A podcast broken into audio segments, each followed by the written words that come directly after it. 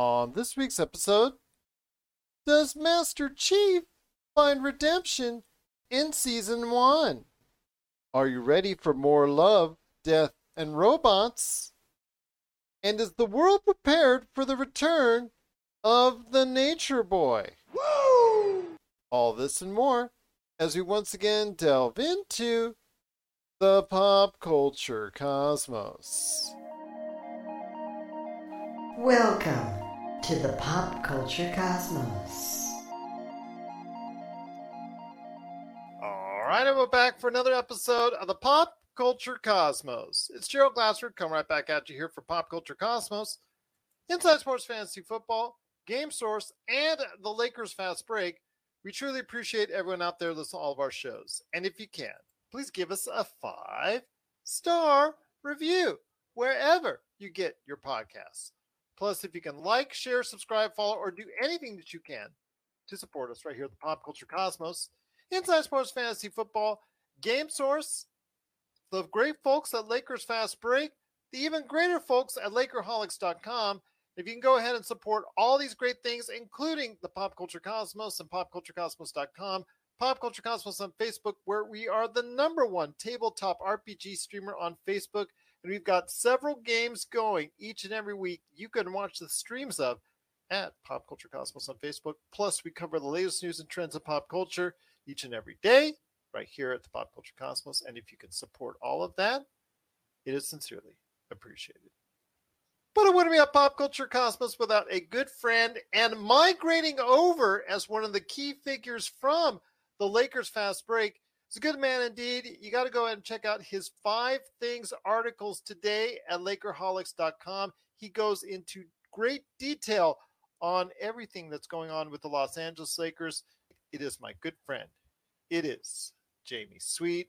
I would normally call him Admiral Akbar, but I don't want him to like destroy this particular show or set a trap for us anyways. But good to have you aboard, my friend.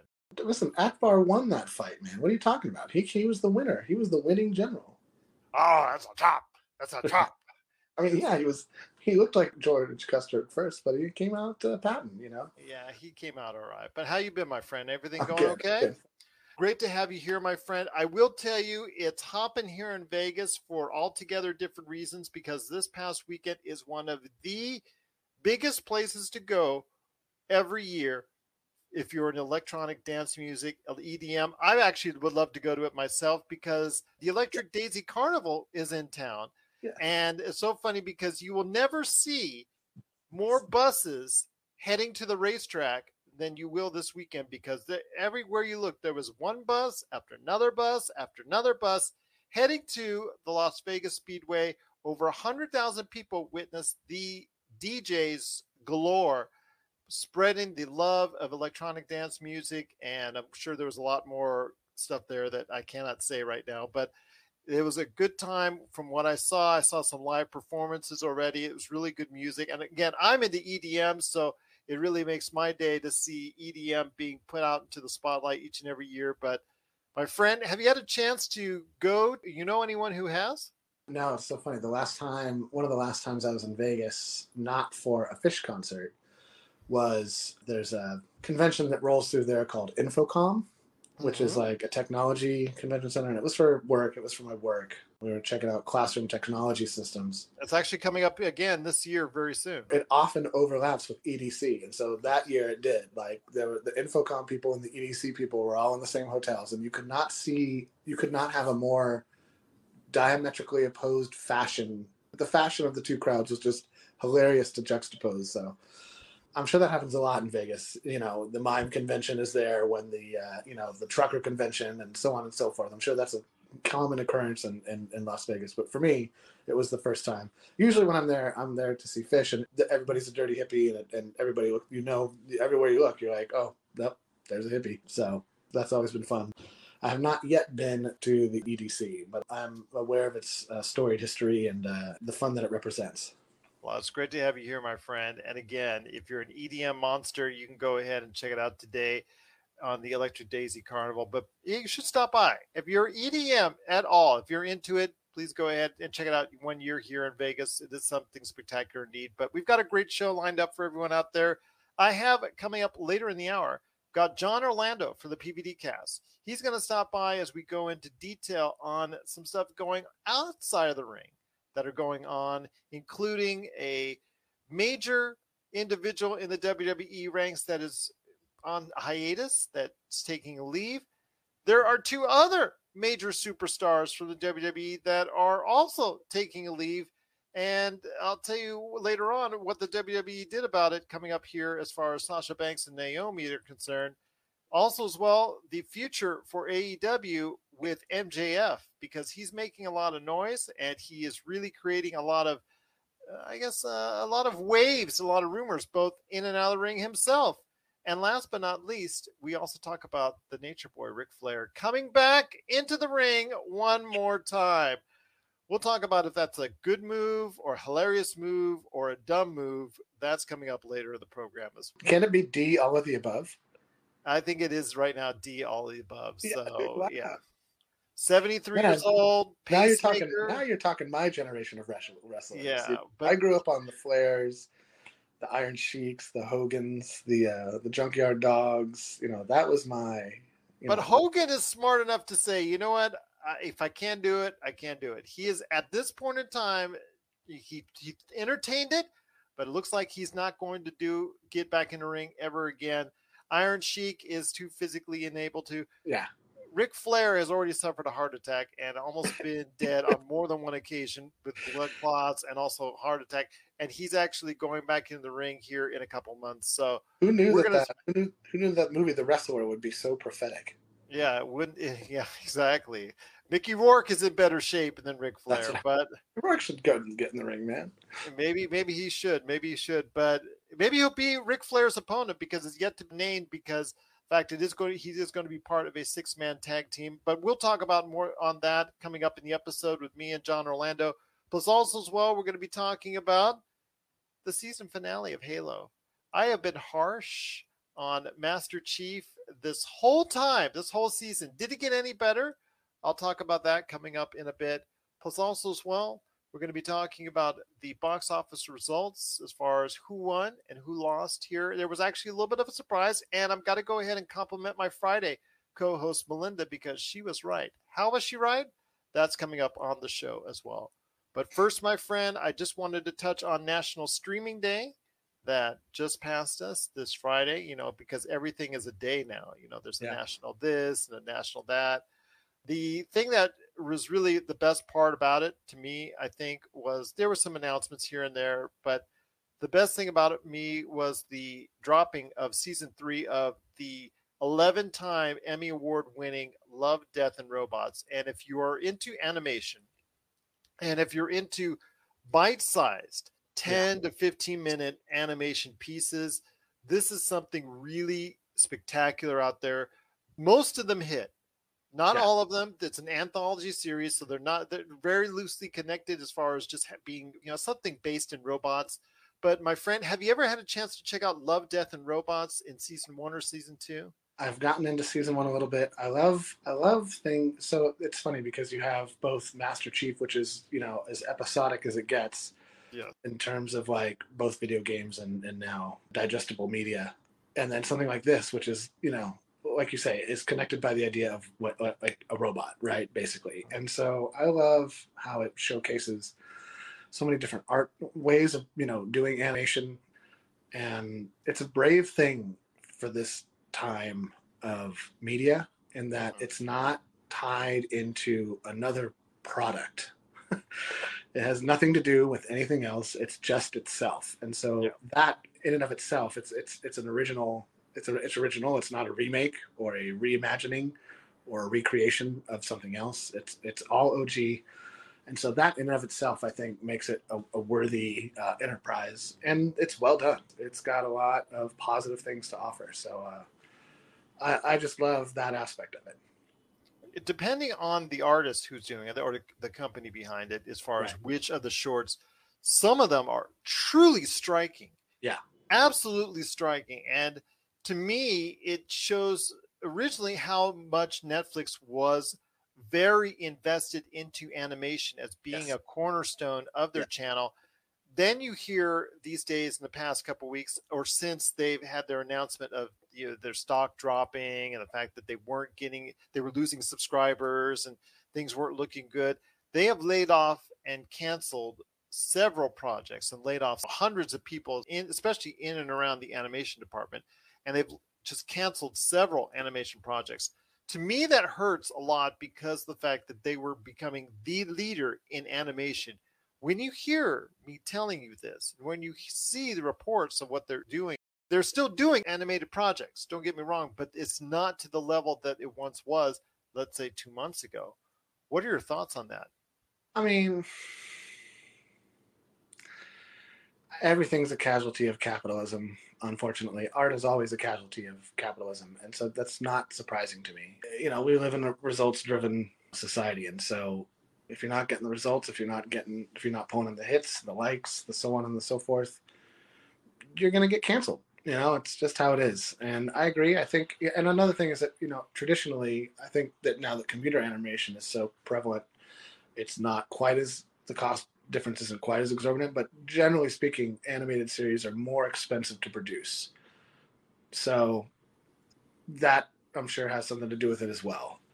And there's no name to draw people to see something. You can't cast Tom Hanks. You can cast Tom Hanks's voice, but it's not, it's not the same. You know, you're not going to get the full Tom Hanks, or major actor as a voice is not the same as major actor in the show. So, you know, all of those are hits against the world of animation at this point and the society of media, mass media.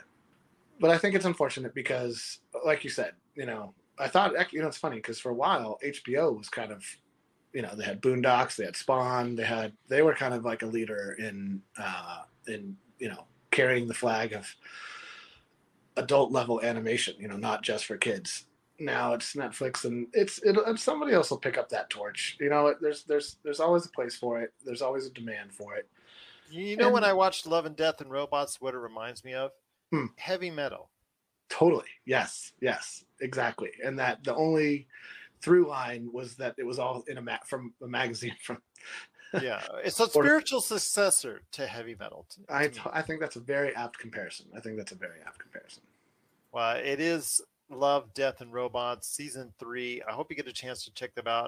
In fact, the first episode is actually available on YouTube on the Netflix channel. You can watch it for free and then go ahead and subscribe today to watch the whole season in full. But it is Love, Death, and Robots.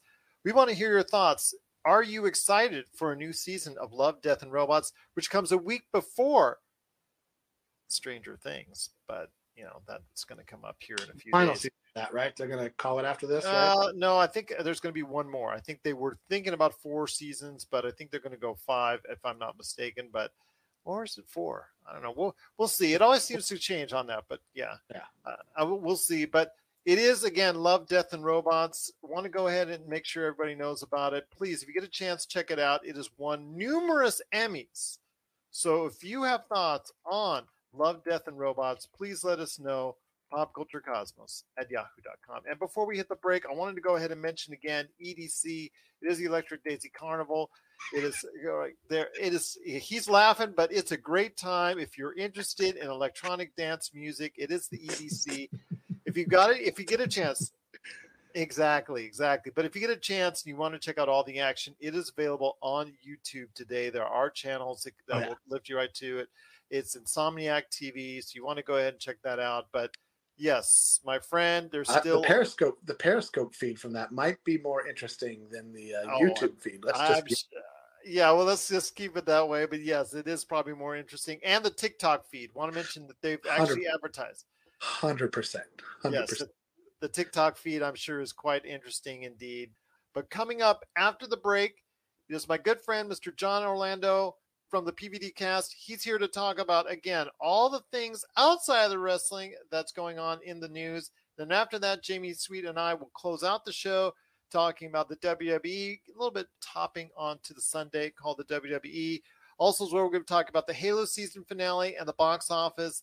That's coming up at the back end of the show. This is the Pop Culture Cosmos. You've heard others. But nothing could prepare you for the shameful stupidity that is the Jock and Nerd Podcast. Here, Imran. So if you offend everyone at once, it all it's a wash. I've covered everybody. Anthony. Sorry, I was texting. Say that again. And Rug Boy. Yeah, whenever there's a snowstorm, my slack hole tightens up. As they talk over one another. Just exactly uh, the same as, J- as Terminator. Terminator. We're talking over each other. It's fine. Sorry. Swear and ask you for money. Just give us the money. Witness the hubris as they claim to be the world's authority on comic book movies. Who said that? Never said that. You've never said that. Who cares? A jock said that. Comic book, T V, movie reviews, news, and whatever they choose. Available on Apple Podcasts, Spotify, and wherever you find your favorite podcasts. The Jock and Nerd Podcast. It can't be silly, goofy fun. Seriously, people really listen to this. Uh, Jock and Nerd!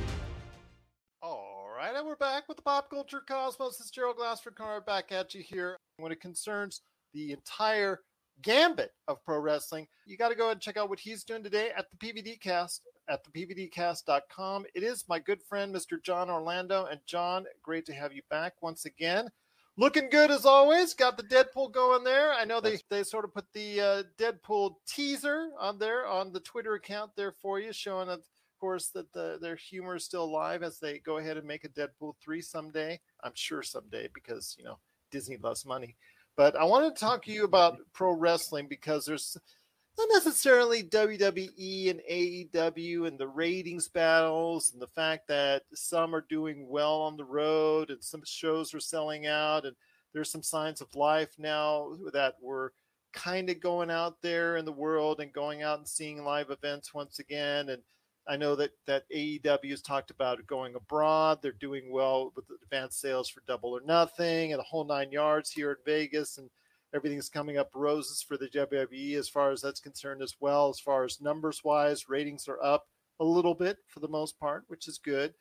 The thing I want to talk about, as always, which interests you and I much more so than the in-the-ring action, is all the stuff that goes on behind the scenes. I know that the dirt sheets were, I think, meant for us. I think probably when you and I were both born that they handed a dirt sheet in our hands and said, there you go. This is for you guys. This is for you. But I want to talk to you today about some of the things that are going on in behind the scenes because some news has traveled over the course of the past few days in regards to some events going on. And so I want to talk to you first about, I guess, the biggest news as far as W W E, in that a very much of a surprise happened on Monday Night Raw recently with the women's tag team champions, Sasha Banks and Naomi, walking out legitimately on Raw. Behind the scenes, they had some issues in, re- in regards to an upcoming match that they were going to have, the six-pack challenge match that they were going to have on Raw that was going to be taking place. And I guess what was going to be coming out of it was Naomi was going to win, pinning Sasha Banks. Uh, Sasha... for the most part, did not like that avenue. And one thing led to another, and they literally put their belts with John Laurinaitis, the head of talent relations, and basically walked on out, or as they say, took the ball and went home. Your thoughts on this? It led to Asuka, as you know, one of my favorite women's wrestlers, and I think one of the best on the planet, getting the number one contendership for the Monday Women's Championship. That's all I'll call it. I'm sorry, because it, there should, again... they should be combining it. They've got the men's combined.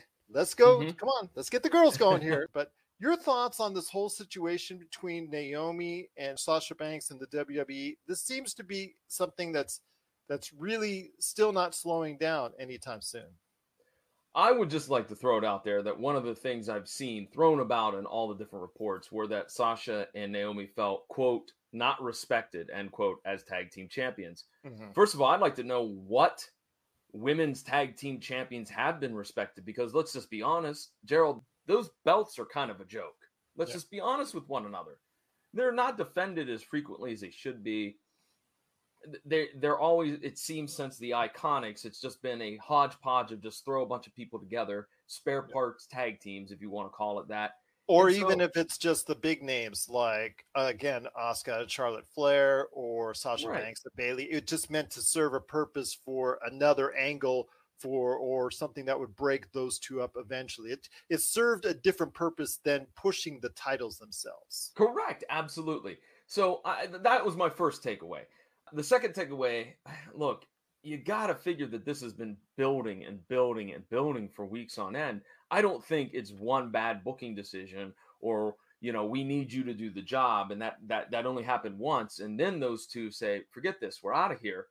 It's gotta be there. There's gotta be. And I haven't, I haven't been able to find any, any information as to, has there been, you know, three weeks ago, was there an issue with booking? Uh, a month ago, was there an issue with booking? Where there's nothing there. This just doesn't seem like you up and run out. You drop your belts in Johnny Ace's lap and, and you take off. If it's not something that has been building and building and building for a while. Well, again, Becky Lynch did the favor to Asuka to give Asuka the number one contendership and a match upcoming at Hell in a Cell against Bianca Belair. Let's put that fact that they should unify the titles aside. Okay, again, that just seems kind of ridiculous that they're still doing what they're doing. But I want to focus in on what's going on there, because it's it's this should be a time of celebration for W W E, because the fact is, as soon as I said that the W W E women's division was really at a high, a lot of the major names either decided to leave or got injured right after that. So for mm-hmm. several months now, close to a year, you didn't have the full roster of W W E women that could go ahead and really bolster the, the ratings, the crowds, things of that nature. But now you've got Becky Lynch back, you've got Asuka back, you've got Alexa Bliss back. You've got some real names that are in this, and it really should be a time where, as in fact, you've got Sasha Banks. She came back from filming The Mandalorian.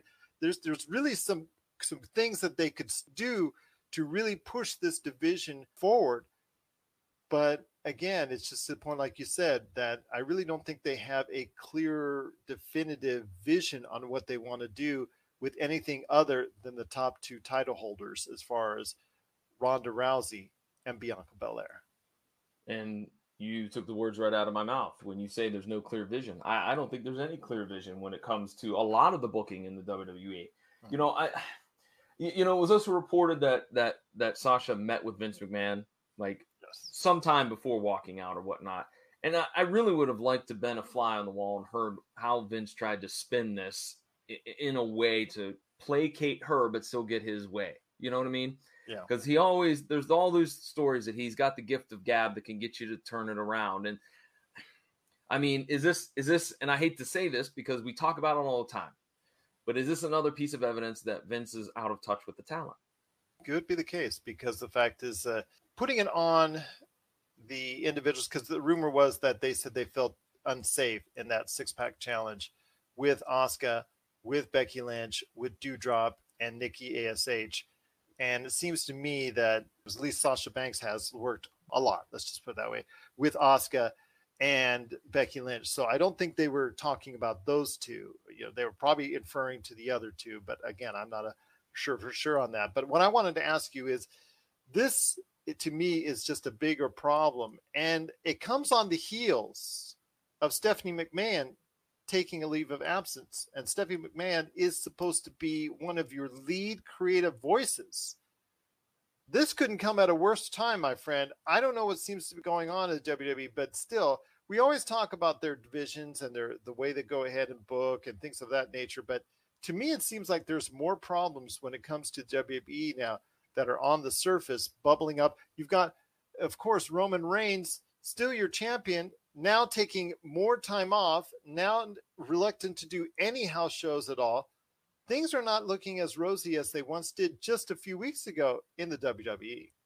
Well, and then you got to ask yourself, do we need to just maybe clean house in the front office? I mean, besides Vince McMahon, get rid of Nick Khan too. Let's try a whole new...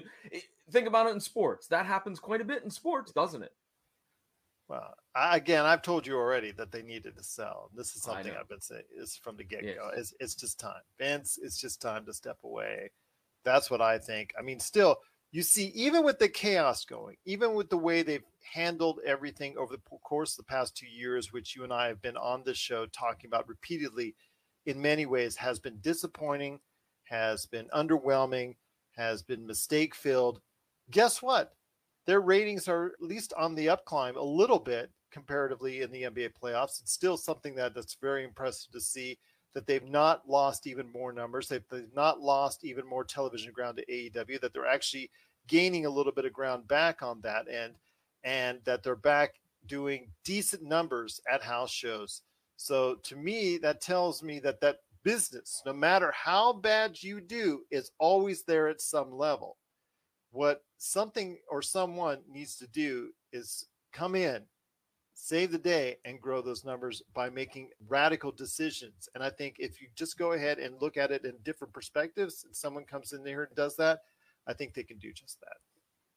Okay, here's the question for you, Gerald. Do Sasha Banks and Naomi return? May, obviously not right away, but let's say, you know, further on down the line, uh, this goes by, it's December to January of next year. Are they welcome back? I think they'll be welcome back. Remember, Naomi, if you see, uh, I think recent reports had her actually coming up close to the end of her contract, and she was in the middle of re- renegotiating a new contract. So we'll see what happens. I think they both do come back.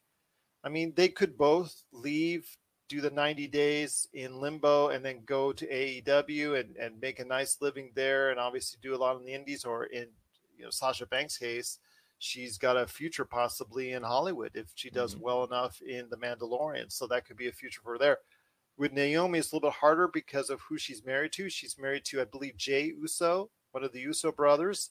So that's going to be a little bit complicated. Although we see those situations now where there's a W W E wrestler married to an A E W wrestler. So we've already seen that pan itself out already. So it's not unprecedented. But I would say at this point in time, the W W E would be doing themselves a disservice, especially with Sasha Banks, who is a well-known name and can be a draw if she's put in the right spot, can be a draw to go ahead and bolster the women's division. So yeah, I think letting her or both of them go would be a mistake for the W W E on a permanent basis. Well, and I agree with you. I think that Sasha Banks has proven that she does not need the W W E machine to be successful in her endeavors. As you mentioned, The Mandalorian.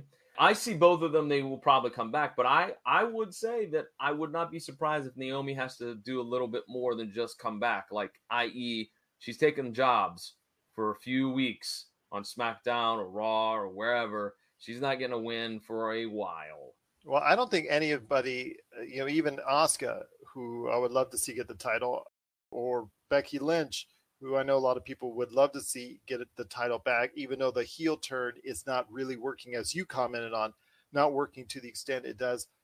I think Bianca Belair and also as well Ronda Rousey are both going to be the title holders for quite some time, much to my chagrin, especially with Ronda Rousey, because, I th- again, I thought her deal was all underwhelming. Who does she wrestle against on a regular basis that's going to draw anything on the Friday side, because it seems to be very loaded on the Monday side as far as the individual women's wrestlers that are there. So very interesting question, but any last thoughts on the whole thing in regards to the women's wrestling division? I mean, because we both thought Ronda Rousey as champion has not really done the trick. The only thing I have left to say about this situation is that I, I, I do admire, Gerald, both Sasha and Naomi, because I imagine it. Look, if I was there, even if I was miserable, I think I would really, really. That's why I think this. I think there's more to this story. That, oh, there's always more to the story I, than we don't know. I don't see where you're like, man, this sucks, and I'm leaving.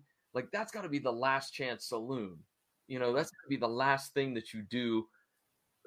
So I, I don't know. I, I say my hat's off to Sasha and Naomi for being brave enough and, and being strong enough and confident enough to say, that's it. We've had enough. We're out. You're listening to the Pop Culture Cosmos. Don't touch that dial. Wait, do, do people still use dials? And if you're ready to talk toys, I haven't stopped talking toys. Let's get to it.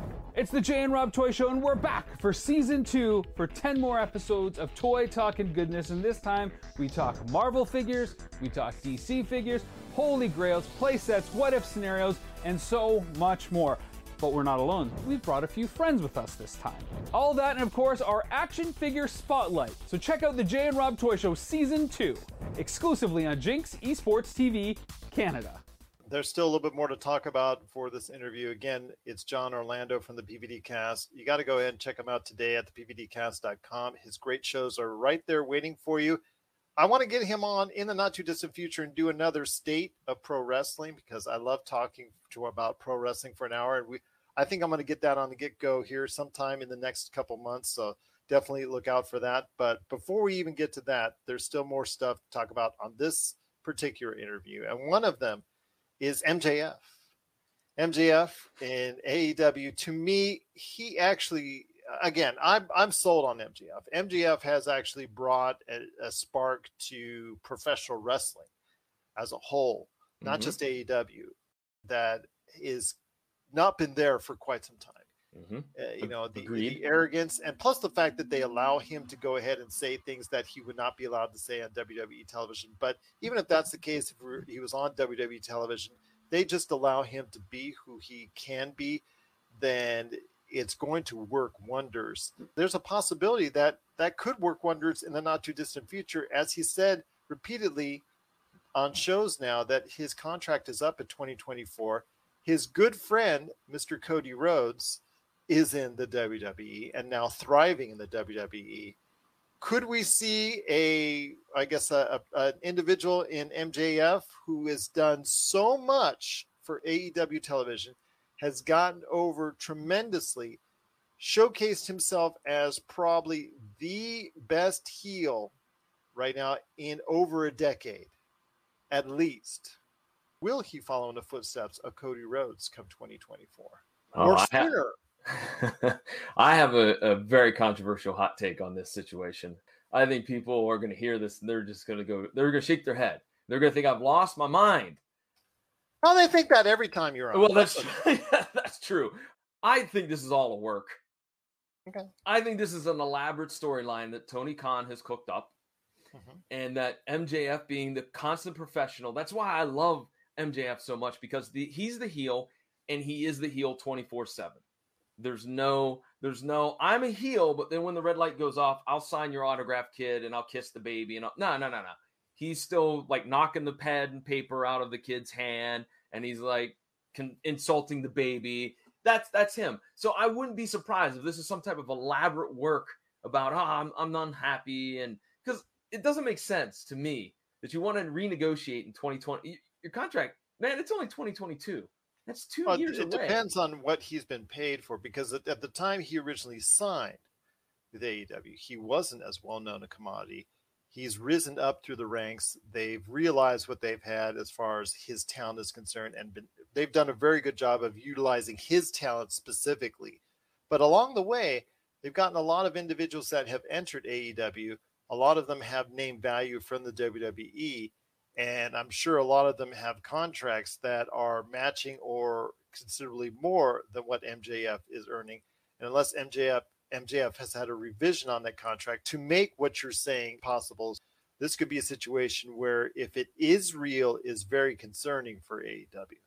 I know. I'm still going with my gut feeling. I think okay. something's going on here. Something, something seems fishy. Look, M J F's had an amazing run. Let's just be honest. Um, yeah, maybe this this current storyline with Wardlow is a little bit eh, but that's uh, look. Let's be honest. He's still look, making it good. Yeah, he's making it good. And A E W and W W E's always had the uh, you know, that you can't get five in a row great storylines. There's always going to be one stinker, you know, that they they that they're pushing. So you know, I mean, but he his feud with Cody, then he went with Punk, and now you know Jericho, and I can't yeah. think of any of the other ones. There's there's others, you know, but. He's had an amazing run. You know, again, as you pointed out, if he had, if he is making lesser money than say a, a Matt Hardy or Jeff Hardy or whatever, yeah, maybe that is something to keep an eye on. But man, I would, if I was Tony Khan, I would not let him go. I'd fight tooth and nail to keep him. If indeed this is a legitimate issue, I don't know. I see him going to the W W E, but I see him burning out quickly over there if he went. Uh, again, I see the talent there that you do as well in regards to him being the comparisons mm-hmm. to Rowdy Roddy Piper have now come from everyone. And you and I both see it. And to be so young still in his mid-twenties and still such a prodigy at this, and to have picked up everything, all the nuances, all the subtle things as far as a, a heel and a, or aka a bad guy, that only he has been able to convey and pick up, that I wish so many people, even in their thirties or forties, who've been working at this twenty years, don't even pick up. It's just simply amazing that some of the things he does to go ahead and inspire a crowd one way or the other, just to get a reaction. That's the goal. And obviously he's doing a great job of that. So my question, could this be a possibility in the future? Maybe M J F being the cornerstone of the relaunch of Ring of Honor. I mean, they, they're going to need a strong heel over there to start getting that business under. With Is that yeah. a possibility? What do you think of that? Is that, is that think, just a bad I, he idea? He would see that, though, I think, as a step down. Okay. I think on a personal level, he would see that. That's like going to N X T for him. Okay. He would see that, I think, as a step down. I think his eventual goal is becoming a heel Ric Flair version as the champion, whether it's A E W or W W E. I think that's eventual goal is to have a nice, long title run. If you do it right, if you book it right. Mm-hmm. Oh, I think, absolutely. Yeah, he would be a draw as a heel world champion. I think if you guys can go ahead, or if, if A E W can go ahead and actually do extremely well and sell out buildings right now with Adam, with, with Page, with Hangman Page, who we talked about this on the previous show. They don't even realize that he is the champion half the time. If you can still sell out buildings with that, just imagine what you could do with someone. Now, obviously with C M Punk, if he wins the title, which most people think he will, will elevate that. But just think what you could do with a revision of C M Punk, and also as well M J F, with M J F leading the way as your champion. Oh, it'd be phenomenal. I mean, that Punk M J F feud was fantastic. It, yeah. it was great. It was the, the, the promos, the interaction, the matches. Overall, fantastic. I mean, I don't know what more to say. Yeah, I, I agree. Like I said, I, th- I think it's going to be interesting as we keep hearing more details come out about this situation. Again, I'm still sticking with my guns, Gerald. I, I'm thinking there's a little bit of fiction worked into this, is what I'm going to say. Being it being fiction, it being a work, as they say in the business, yeah. It's professional wrestling. That would never happen. Mm. Oh, my gosh. It may be, maybe. Just maybe. No, I wouldn't put anything past it either. Believe me, I wouldn't put anything past it either. But before we head on out, my friend, one last thing, and that is this is the joke, ladies and gentlemen. Yes, this is the joke, my friend, out there. Just to let you know that we were both laughing before we went on the air because Ric Flair, Ric Flair at age seventy-three, and John, he's just he's turning a different color as we speak on this. Ric Flair. In the old analogy of a professional wrestler that you just really can't retire because, you know, you went to the school of Terry Funk and you just really can't retire because he retired like fifteen thousand times and he just could never retire. And I think he's actually retired now. I think that's because he can't do it anymore. But with Ric Flair, he's actually going to go ahead with what is being billed as one last match, even though he's already retired. Already, and we actually saw this already, not, not only an Impact, but we saw an actual physical WrestleMania match with Shawn Michaels, which was supposed to be his last match, which even I knew that that time was not going to be the case. But supposedly now at seventy-three, I believe, he is supposed to be having one final match. Your thoughts on this? Because as much as I've appreciated Ric Flair throughout his career, and I'm amazed at how he's actually been able to do it so many times for so many years and achieve that level of greatness.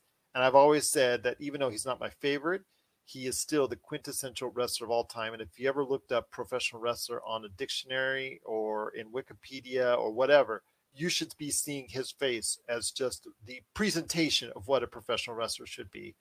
I want to hear your thoughts on this because, again, Ric Flair going out there with a pacemaker in.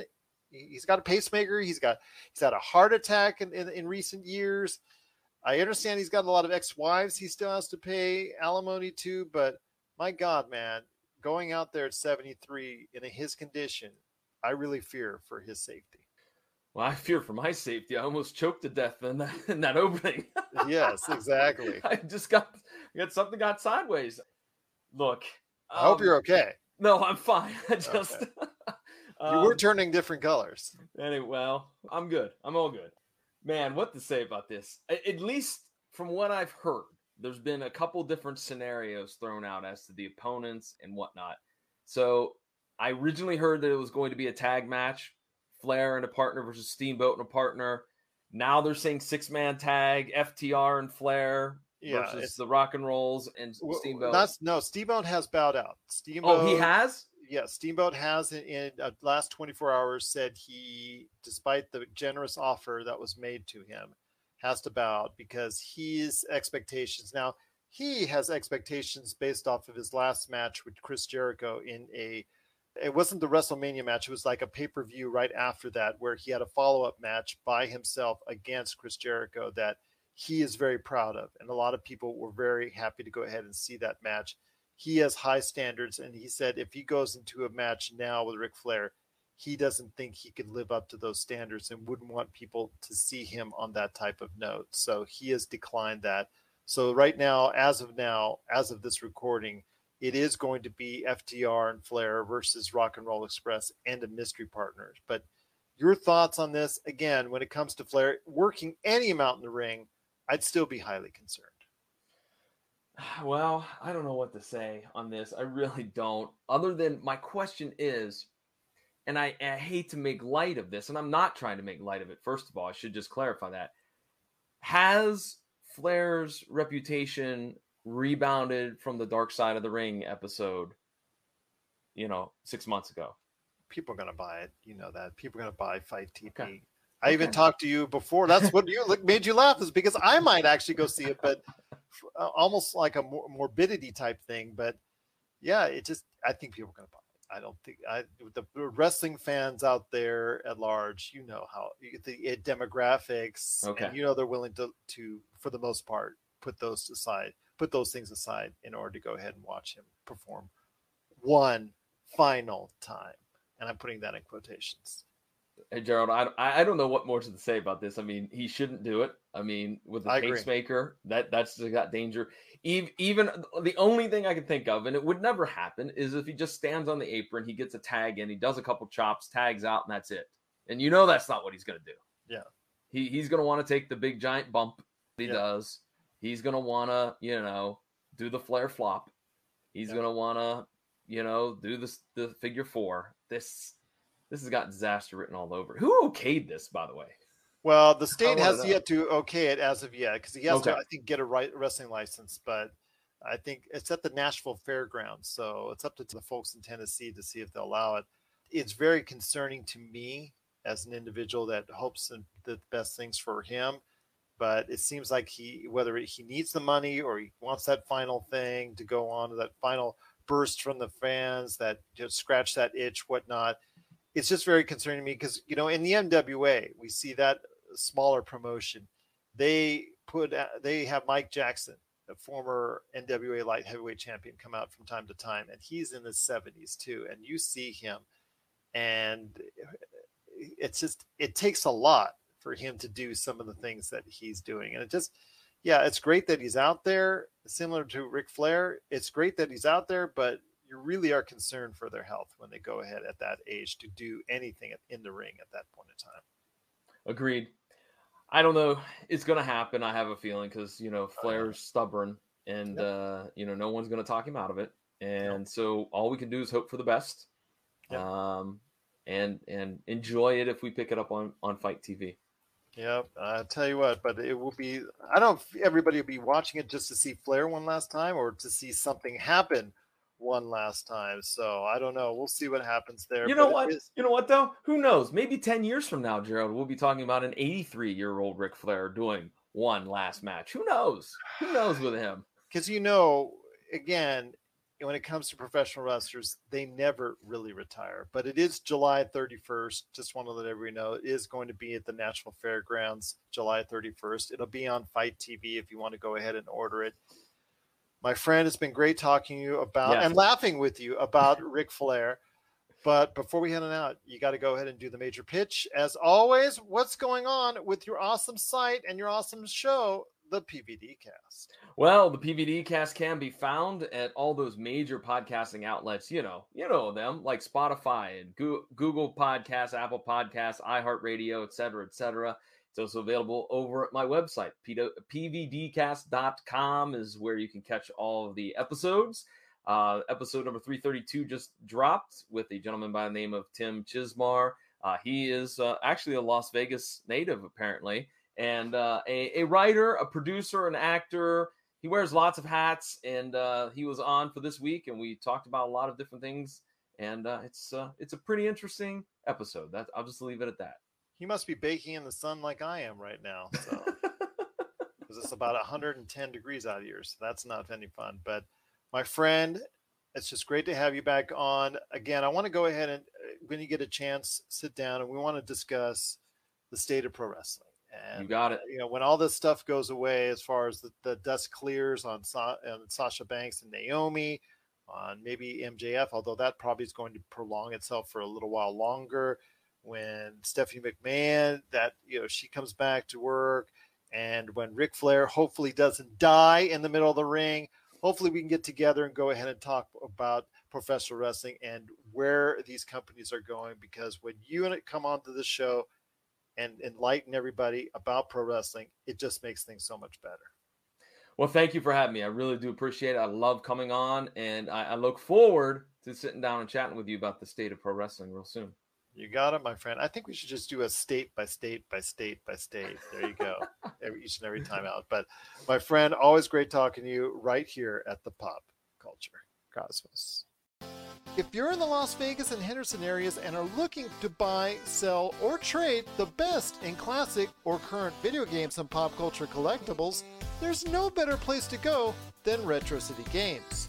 From Xbox to PlayStation, Nintendo to Atari, the great crew at Retro City Games provides the best place to go for all your gaming options. Stop by their two awesome locations in Henderson and also the Las Vegas Strip, or follow Retro City Games on Facebook and Instagram for all the latest deals and new items. Without a doubt, there's no better place to go for your gaming needs than your friends at Retro City Games. And we're back with the Pop Culture Cosmos. It's Gerald Glassford and my good friend from Lakerholics dot com, Jamie Sweet. He's going to tell you at the end of the show how you can catch his awesome articles and where to catch it at Lakerholics dot com. Give a big thank you to John Orlando from the P V D Cast for stopping by, sharing his thoughts on the world of pro wrestling. I did want to give an update since my conversation with John Orlando that the W W E has actually suspended Naomi and Sasha Banks. Their merchandise pages have been taken down. So if people who were thinking that, oh, this is just an angle, this is just a work, this is not real, it's looking a little bit more real than what people were originally saying. So this looks like it's uh, pretty legit right now, because I just love that you can suspend people from a sport that you're allowed to hit people with chairs in. Yeah. Like exactly. That's my favorite thing about all of this. Like, you need to hit somebody with a chair, but for the love of God, don't you dare walk out. Knowing the W W E and the vengeance that sometimes they layeth on in, yeah. And the smackdown that they layeth on in sometimes, as The Rock would say, it's kind of disappointing at how things may turn up for both Naomi and Sasha Banks down the road. Let's put so. it this way. If there's money to be made, they'll be back. Yeah, exactly. If there's money to be made, they'll be back. That's usually the underlying thing, is that if they feel that they can go ahead and benefit financially, those bridges that were burned get repaired really quickly.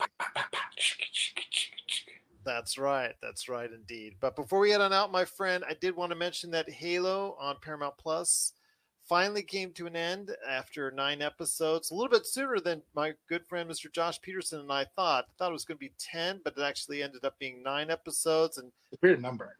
Yeah, weird number, but they seem to be trending towards that these days, because you got the Disney Plus series ending, a lot of them in six, and then you got a lot of these other shows ending in nine episodes, like, for instance, Winning Time, something we followed on H B O. So I do want to say that of the episodes in Halo, this was the most Halo-ish. And what I mean by that is, if you're familiar with the video game, you finally got a chance after all this time, after only little bits and pieces throughout the episodes, maybe once or twice at the max that you've actually been able to see it. This is the one episode that really has utilizes things from the video game in detail. First person view, gunplay with the actual Covenant to a great detail. But some of the logistics, again, some of the things that were said and done just boggle the mind as far as that's concerned. If the U N S C, Jamie, offers to send with you and your crew of four super soldiers, ten thousand soldiers, wouldn't you want the ten thousand soldiers to come with you as backup? Yeah. If any kind of combat, I want ten thousand backup. I'm a lover, Gerald, not a fighter. There you go. But with Master Chief, he says, no, no, no. They won't be able to handle it. There'll be ten thousand dead soldiers. Just us four super Spartans, that's going to get it done. Right. And as you see in the episode, as hundreds of Covenant were coming at them, that didn't get it done unless right. a miracle happened. And, of course, a miracle happened. And spoilers, the fact that Cortana took over the body of Master Chief, doing something that really doesn't happen in the video games to any right. extent. It's always a cooperational effort. Here, it's actually Cortana, the A I, taking over completely, and Master Chief, the physical Master Chief body, dying off, and she taking over his body to go ahead and save the day, and save all the crew members, and be able to fly on out of there with the Covenant artifact that was at the center of this whole series. It was the most Halo-ish as far as for Halo fans out there, but it ended not on the best of notes, kind of messy little ending to set you up for season two. We never actually physically went on Halo. We actually saw it only in dream sequences when this artifact from the Covenant was activated, but we never actually physically went on it. We've got actually a direction that we're going to get to it if you're the U N S C or also Master Chief. So hopefully in season two, they'll finally get to Halo in right. Halo, but really disappointing. But then again, with video game adaptations, I'm not too surprised. Yeah, that's, I think, the key here is that you're pulling from a video game material. And, I mean, I will say this about the Halo franchise. They they spin a good yarn for a video game, but the success of The Witcher, I think, is an outlier, right? Because that was also a book.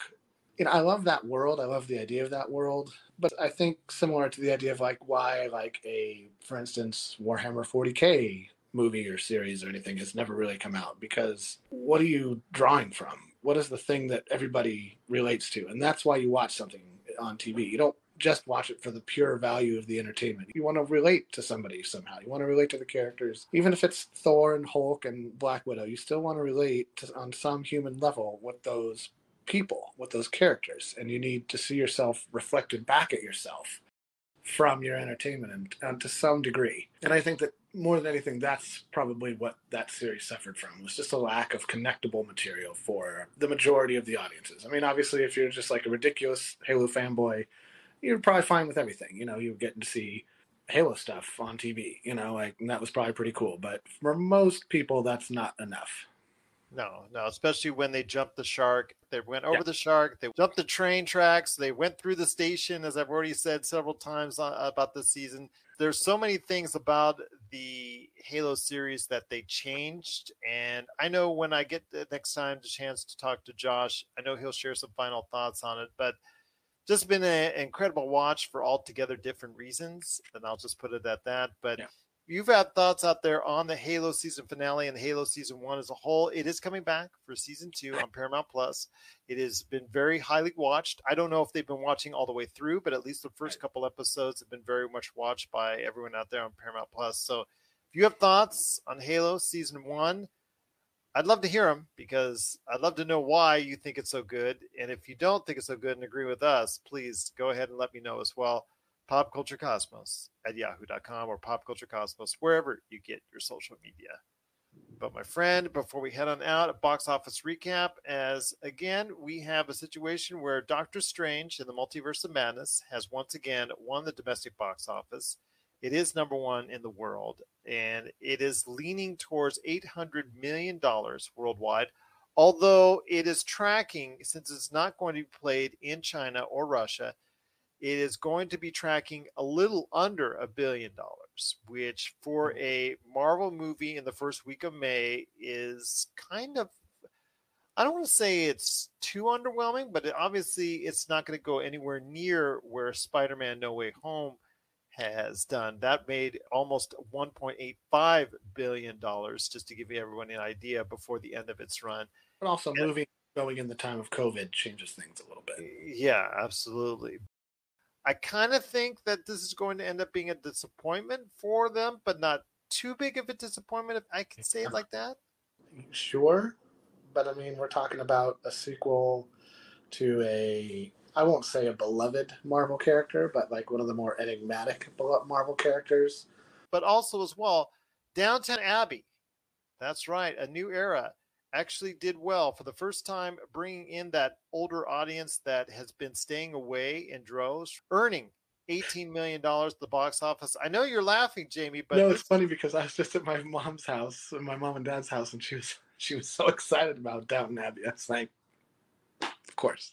That that's the demographic right there. And again, this is a demographic that has been staying away. Every movie that's been put out that's targeting that demographic has not made a ton of money. So this yeah. is one of the biggest openings to date in this pandemic era for a movie targeting that age group. So that's a big win, I believe, for the studio on that one. And Downton Abbey, A New Era, has earned eighteen million dollars at the box office. So Downton Abbey is the big winner. winner. Pinky's out.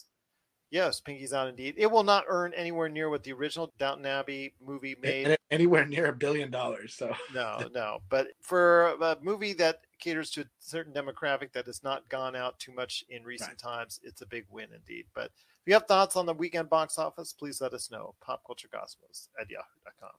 And one last thing, I want to remind everybody that this week is the finale, the series finale of This Is Us. The long-running six-season hit for N B C is coming to a creative end, and it looks like it's going to come to a very painful and tearful end, so that's going to be a tearjerker out there for everyone. I know that it's been something of an emotional ride for everyone involved that's watched it and been a part of it, so get out your Kleenex and be prepared, because season six of This Is Us is ending this week. So be prepared this week on N B C to catch it.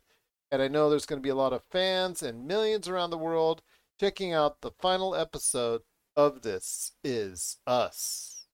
Well, my friend, it's a great episode. But before you head on out, please let us know what you're up to with your great five things articles at Lakerholics dot com. Thanks for having me, Joe. It's been a blast. Yeah, over at Lakerholics dot com, if you are a Laker fan or a fan of N B A basketball in general, or even we have some people who chat about the W N B A a little bit. Me and D J K B U twenty-four, always uh, hyping and prepping and rooting for the ladies of the W N B A, which I consider to actually be the more fundamentally sound basketball league at this point. You got to come by. Just pop on by, create a login, be a part of the conversation. It's a very respectful place, except everybody, every once in a while, me and Tom get into it a little bit, but that's just how that's just our relationship.